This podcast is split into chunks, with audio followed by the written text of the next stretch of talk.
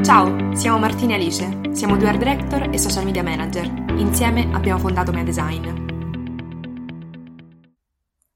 Il titolo del podcast di oggi è La coerenza è tutto. Da dove deriva questo titolo? Allora, noi parliamo molto spesso di coerenza, sia nei nostri podcast, che nei nostri post, che nelle nostre stories su Instagram, ma non abbiamo mai analizzato in un podcast esattamente cosa fosse e che cosa noi intendiamo con la parola coerenza, chiaramente in ambito di comunicazione e marketing. E quindi oggi eccoci qui pronte ad affrontare questo argomento. E chiaramente, come stava accennando Martina, non parleremo di coerenza personale nel nostro privato, perché di quella non ci importa in questa sede, ma di coerenza di comunicazione, di brand e di influencer, che poi non sono altro che personal brand. La coerenza non è altro che la capacità di rimanere fedeli al proprio posizionamento scelto, quindi al momento della fondazione di un'azienda o della creazione per un influencer, diciamo, di una pseudo carriera sui social, è molto importante scegliere chi si vuole essere o cosa si vuole essere nel caso chiaramente di un brand, e a chi si vuole comunicare e in che modo. Queste scelte sono fondamentali da fare all'inizio, perché ovviamente determinano poi quello che sarà il percorso, e deve essere chiaro sia alla persona che fonda l'azienda o all'influencer, in modo tale che poi sia chiaro anche a chi quell'azienda o quell'influencer decide di seguirlo. Certo, perché nel momento in cui, e chiaramente questo è più facile per un brand, perché ha effettivamente un momento in cui viene fondato, magari per un influencer è diverso, perché può avere un percorso prima da profilo personale, poi un'evoluzione, eccetera, eccetera, ma è fondamentale fissare dei paletti, quindi dire io chi voglio essere nel mercato, voglio essere green, voglio essere cool, voglio essere sobrio, voglio essere elegante, voglio essere sicuro, voglio essere spericolato, chi voglio essere, che tipo di personalità deve avere il mio brand, che tipo di valori, che tipo di filosofia deve avere il mio brand.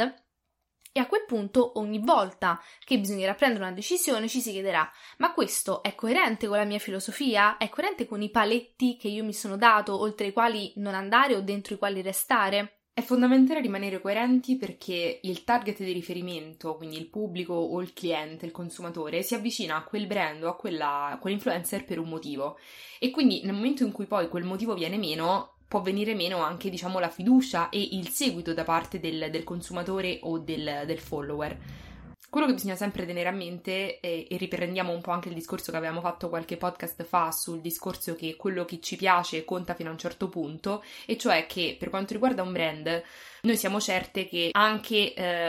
da Tiffany a un certo punto siano scocciati delle bustine celesti e avrebbero voluto fare un giorno le bustine nere, perché magari con un certo tipo di gioiello sarebbero state molto più fighe. Però è stato scelto quel colore e purtroppo, per fortuna, insomma, bisogna mantenerlo. Questo non significa che a qualcuno non sarebbe piaciuto fare una scelta differente, però siccome appunto si è percorsa una strada dall'inizio, bisogna mantenerla, a meno che non si fa un rebranding. Lo stesso vale per un influencer. Uno può avere tante passioni nella propria vita, ma poi non può decidere di comunicare tutto, perché bisogna rimanere fedeli a se stessi. Pensate ad un influencer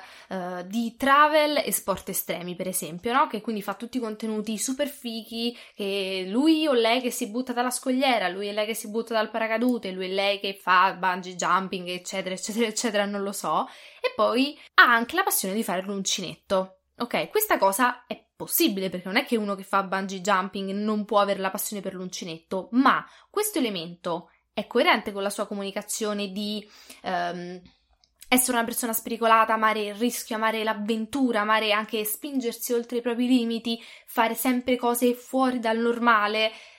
e compagnia cantante? Non molto. Quindi bisogna sempre cercare di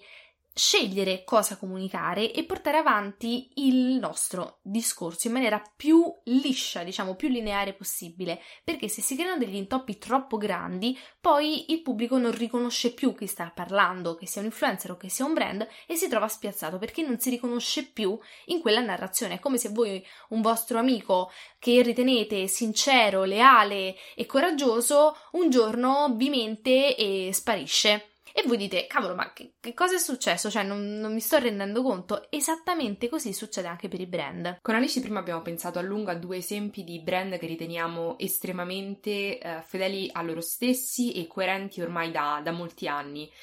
Per brand intendiamo un brand inteso come azienda e un brand inteso come personal brand. Il primo brand, quindi l'azienda di cui vogliamo parlarvi, è Essence. Ora, prima appunto, mentre discutevamo di Essence con Alice, ci è venuto in mente che questo potesse essere un elemento fuorviante, un esempio fuorviante per voi, però ricordatevi sempre che il posizionamento è dato da una serie di valori e in questo caso il prezzo, che è la forza di Essence, è un valore a tutti gli effetti, nel senso che non si può parlare di Essence senza dire che è il brand low cost per eccezione, perché se io vi dico pensate a un brand low cost, io immagino che la maggior parte di voi, amanti del make-up e non, avrete almeno una volta comprato qualcosa di Essence, sia perché fa molta tendenza, sia perché appunto essendo il brand low cost per eccellenza, magari se volevate uno smaltino a 2 euro non vi andava di spendere 10 euro da Sephora, via da Essence, probabilmente siete andati da OVS e l'avete comprato lì. Ecco, Essence ha scelto sin dall'inizio e quindi sin dalla sua presentazione sul mercato di avere un valore principale, ne ha diversi ovviamente, ma in primis appunto essere estremamente competitivo sul prezzo, che chiaramente questo si traduce in una filosofia che potremmo riassumere con il make-up accessibile a tutti, ma veramente a tutti. Infatti ne stavamo parlando prima, perché non è che è un brand che costa pochino, costa veramente molto poco. Cioè che un mascara con 3 euro, 4 te la cavi abbondantemente. Sì, ma soprattutto sulla parte viso secondo me è sconvolgente. Poi vabbè, io nel senso amo Essence, l'ho sempre comprato moltissimo, soprattutto in passato, e quando i brand normali di make-up vi dicono questo fondo è accessibile a tutti, magari costa, non lo so, 15 euro, ecco da Essence un fondo tinta vi costa, non lo so, 8 euro, insomma la metà di tutti gli altri competitor, quindi è secondo me un brand da cui tu vai non perché vuoi qualcosa nello specifico, ma perché magari se hai, non so, è estate, vuoi lo smaltino color verdino, vai da Essence e qualcosa trovi, cioè ti senti sicuro di trovare perché tanto sai che anche se non è esattamente al 100% quello che stai cercando, ha un prezzo talmente vantaggioso che probabilmente alla fine finisci per arrivare in cassa. Ecco, questo è il valore fondamentale di Essence, avere un prezzo incredibilmente competitivo, e il brand è stato eccezionalmente bravo a mantenersi sempre assolutamente fedele a questa scelta che ha preso all'inizio, quindi non è che quando ha fatto uscire la collezione primavera con i brillantini che magari poteva costare un pochino di più, perché anche nei brand normali, no? Quando c'è la collezione particolare di MAC o di, non lo so, Nars, costa sempre un pochino di più dei prodotti sempre in gamma. Ecco, Essence non è mai caduta nel tranello, cosa che invece tanti altri brand low cost invece hanno fatto. Esempio su tutti Zara. Zara è partita con dei prezzi molto molto bassi e piano piano ha aumentato, poi non sempre avendo anche un aumento della qualità del prodotto, perché ecco, se Essence un giorno decidesse di fare tutti i prodotti che hanno il triplo della qualità di quelli di adesso, è chiaro che il prezzo dovrebbe aumentare, però per esempio Zara non è riuscita a mantenere questa coerenza. Poi su Zara ci dovrebbe essere tutto un altro discorso ovviamente, però era per fare un paragone immediato. Ma anche H&M, diciamo che molti di questi brand non riescono a mantenere coerenza, però c'è anche a dire che sviluppano quello che secondo noi è la scelta più intelligente di tutti ad oggi, cioè più fasce di prezzo, perché è fondamentale, perché tu puoi iniziare a comprare H&M quando hai 15 anni e ovviamente hai pochi soldi da spendere, perché magari ti spendi la paghetta o i soldi di Natale, quindi naturalmente il tuo budget, non lo so, saranno 20 euro mensili, 30 euro mensili, quindi H&M ti ci ritrovi, però questo non significa che magari arrivata a 18 anni non hai ancora piacere di comprare qualcosina che va di moda, trend, che H&M vende, però a quel punto H&M deve essere abbastanza in grado di fartene spendere, non lo so, 50-60, poi arriva a 22-23 anni e magari arrivi sui 100, insomma. Tanto che infatti H&M sta facendo delle collezioni extra lusso molto belle, tra l'altro in collaborazione con dei brand, buste brandizzate che sembrano, insomma, sembri appena uscita da Salorano, lo so perché l'ho vista oggi e sono rimasta sconvolta. Sì, però ecco perché chiaramente un brand quando inizia low cost poi ha sempre la speranza di diventare un po' più high cost, no? O anche magari mantenersi nella fascia media. Invece Essence ha proprio un baluardo nel low cost, cioè è low cost, lo è sempre stata e probabilmente a questo punto sempre lo rimarrà. C'è da dire che nel make-up è probabilmente più difficile perché devono essendo prodotti che devono performare, immagino che sia molto più complesso dare, diciamo, un valore a un fondo da 40 euro, è molto più facile farne uno da 8, che è da 8 euro cosa ti aspetti. Evidente. Il secondo brand di cui vogliamo parlarvi, che però è appunto un personal brand, nello specifico è un influencer, ma vogliamo dire un'imprenditrice digitale, perché influencer è molto riduttivo, stiamo parlando di Clio Make up. Allora, Clio è forse una delle primissimissime imprenditrici digitali, che al tempo proprio non lo sapevano di essere ancora imprenditrici digitali, italiane. Lei ha iniziato, come tutti sappiamo, penso, con il suo canale YouTube Clio Make Up, e i suoi valori sono sempre stati semplicità, genuinità, autenticità, Lei è sempre stata una persona molto diretta, molto chiara e sempre fedele ai suoi valori, e questo, incredibilmente, non è cambiato di una virgola nonostante siano passati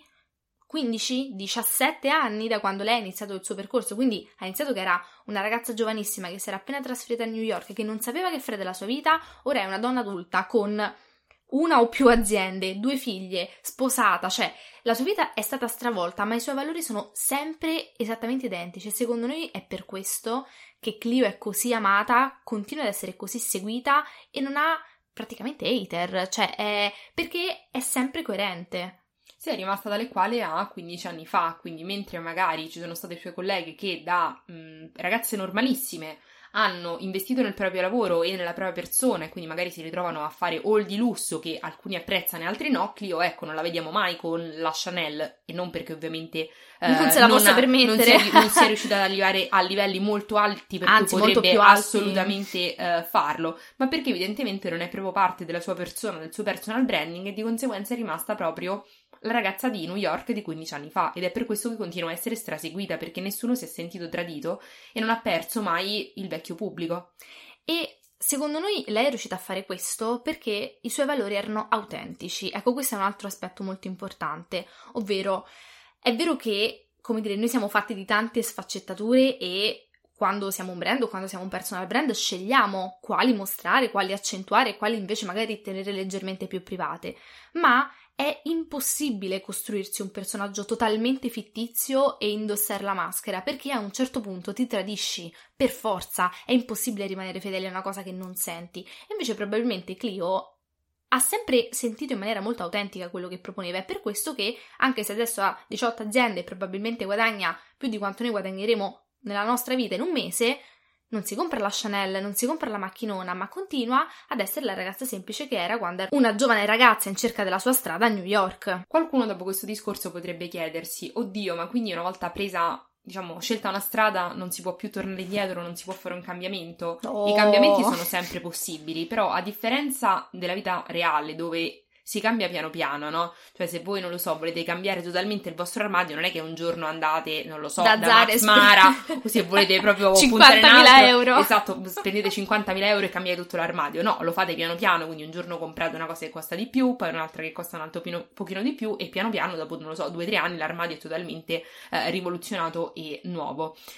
In questo caso, quindi, per quanto riguarda brand e influencer, il cambiamento va fatto di netto e va fatto annunciandolo, cioè non si può pensare di passare in sordina piano piano cambiando posizionamento, perché questo non funziona e perché le persone ormai sono comunque abituate a capire quello che hanno davanti, non si bevono più quello che si bevevano ai tempi, non lo so, dagli anni 70-80, che potevi da un giorno all'altro fare quello che ti pareva e non sarebbe successo nulla. Oggi le persone hanno una cultura comunque anche solo visiva, per cui si rendono conto quando un brand non comunica più allo stesso modo. Pensiamo ai social, un feed Instagram, io so che feed ha il brand X, se domani cambiasse totalmente colori, font e tutto, me ne accorgerei e capirei perché sta succedendo. Quindi l'importante è farlo di netto e cambiare e annunciarlo a tutti.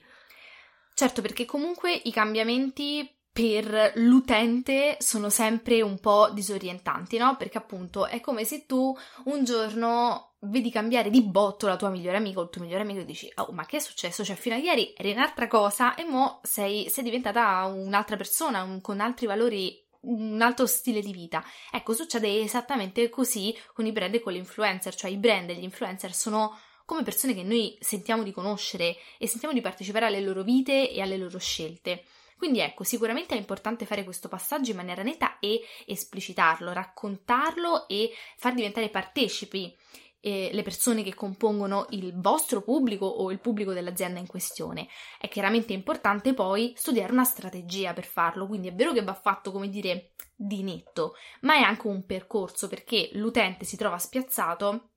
e quindi va lentamente accompagnato verso questo cambiamento. Gli si dice, guarda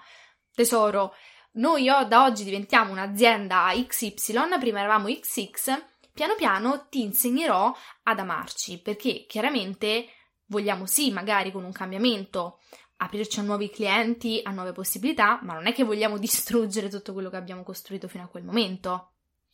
Esatto, perché il cambiamento può essere soltanto un upgrade, cioè se un brand prima, non lo so, faceva dei prodotti fantastici ma avevano ancora dei residui siliconici, si può passare al 100% prodotti green e bio, ma non è che dal prodotto, non lo so, bio passi a quello siliconico, soprattutto in questo momento storico, poi magari sì, non si può tornare indietro e comunque bisogna fare un cambiamento che comunque è soltanto un passetto più avanti rispetto al percorso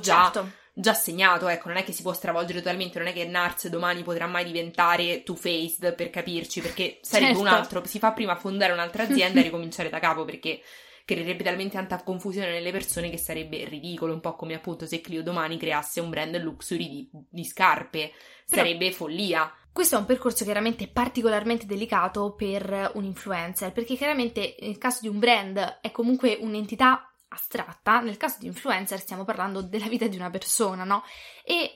in quel caso il cambiamento è percepito forse in maniera ancora più impattante sulla vita e sull'opinione delle persone che la seguono o lo seguono. Ecco, in quel caso secondo noi è veramente ancora più importante cercare di guidare l'utente verso questo cambiamento, cioè non è che da un giorno all'altro diventi da vegetariano e inizi a mangiare la carne e dici oddio, cioè scusa, io ti seguivo perché eri vegetariano, magari facevi tutte ricette vegetariane e adesso mi fai la ricetta con i nuggets de pollo, che cosa è successo? Ma accompagnarlo, cioè portarlo e spiegargli la strada, perché il cambiamento è sempre possibile, appunto come stava dicendo Martina, ma